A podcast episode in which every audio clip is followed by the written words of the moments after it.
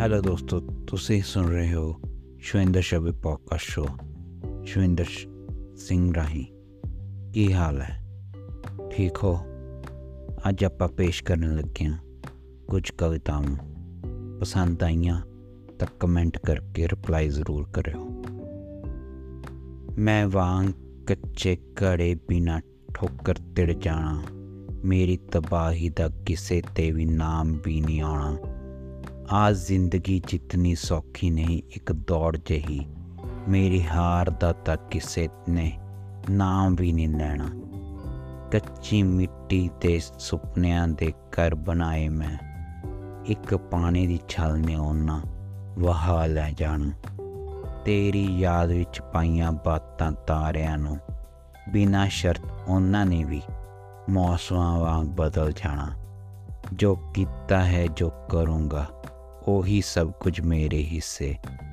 ਇਸ ਰੰਗ ਬਰੰਗੀ ਦੁਨੀਆ ਵਿੱਚ ਮੈਂ ਤਾਂ ਬੇਰੰਗ ਰਹਿ ਜਾਣਾ।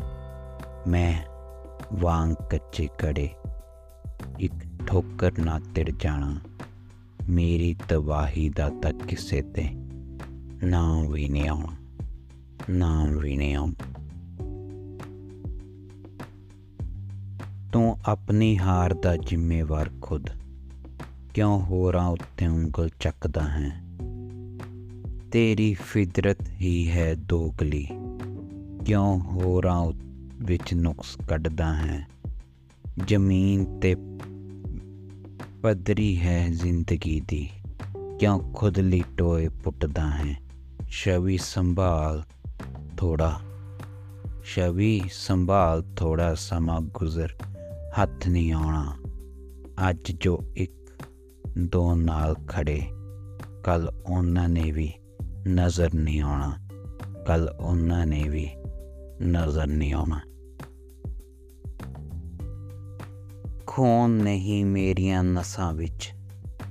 ਨਸ਼ਾ ਦੌੜਦਾ ਹੈ। ਦਿਮਾਗ ਵਿੱਚ ਸੋਚ ਨਹੀਂ। ਗੰਦਲਾ ਸਮਾਜ ਦੌੜਦਾ ਹੈ। ਸਾਹ ਵੀ ਨੇ ਸਾਹ ਨਾਲ। ਮਾੜੇ ਬੋਲਾਂ ਦਾ ਸੈਲਾਬ ਦੌੜਦਾ ਹੈ। ਅੱਖਾਂ ਵਿੱਚ ਇੱਜ਼ਤ ਨਹੀਂ, ਹਵਸ ਦਾ ਦਰਿਆ ਦੌੜਦਾ ਹੈ। ਮੈਂ ਇਨਸਾਨ ਨਹੀਂ, ਜਾਨਵਰ ਹਾਂ, ਜੋ ਧਰਤੀ ਨੂੰ ਬਰਬਾਦ ਕਰਨ ਦੌੜਦਾ ਹੈ। ਜੋ ਧਰਤੀ ਨੂੰ ਸਿਰਫ ਬਰਬਾਦ ਕਰਨ ਦੌੜਦਾ ਜ਼ੁਬਾਨ ਬਿਆਨ ਕਰਨਾ ਛੱਡ ਗਈ, ਅੱਖ ਵੀ ਬੋਲਣਾ ਛੱਡ ਗਈ। ਸਮਝੀਏ ਕਿਵੇਂ ਦਿਲਾਂ ਦੇ ਜਜ਼ਬਾਤ, ਛਵੀ ਮੁਖੜੇ ਦੀ ਲਕੀਰ ਵੀ। ਜਵਾਬ ਦੇਣਾ ਛੱਡ ਗਈ, ਜਵਾਬ ਦੇਣਾ ਛੱਡ ਗਈ।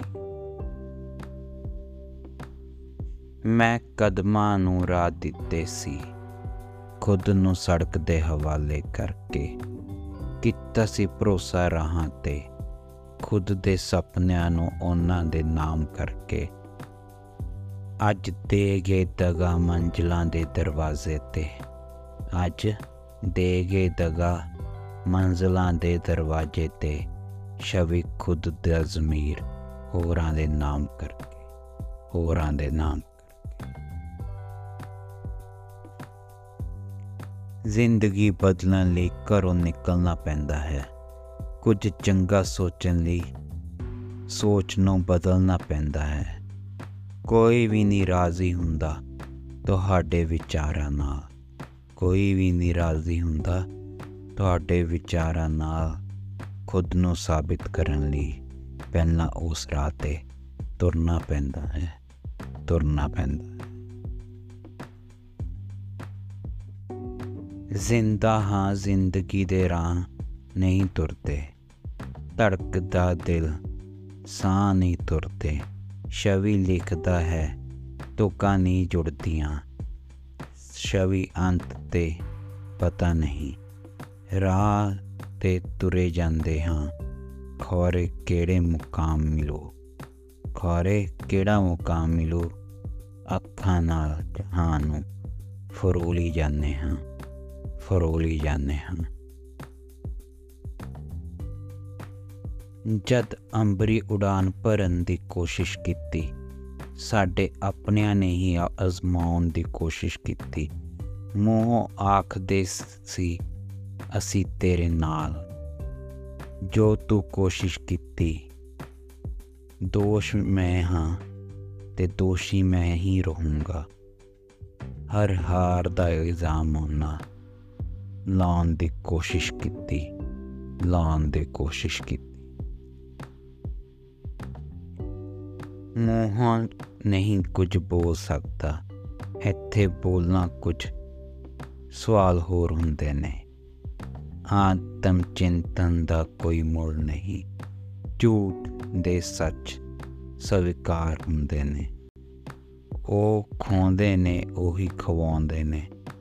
ਸਾਡੇ ਨਾਂ ਦੇ ਦਾਣੇ, ਉਹਨਾਂ ਦੀ ਮੁਠੀ ਤੇ ਗੁਲਾਮ ਹੁੰਦੇ ਨੇ। ਜਦ ਸਰਕਾਰਾਂ ਢਾ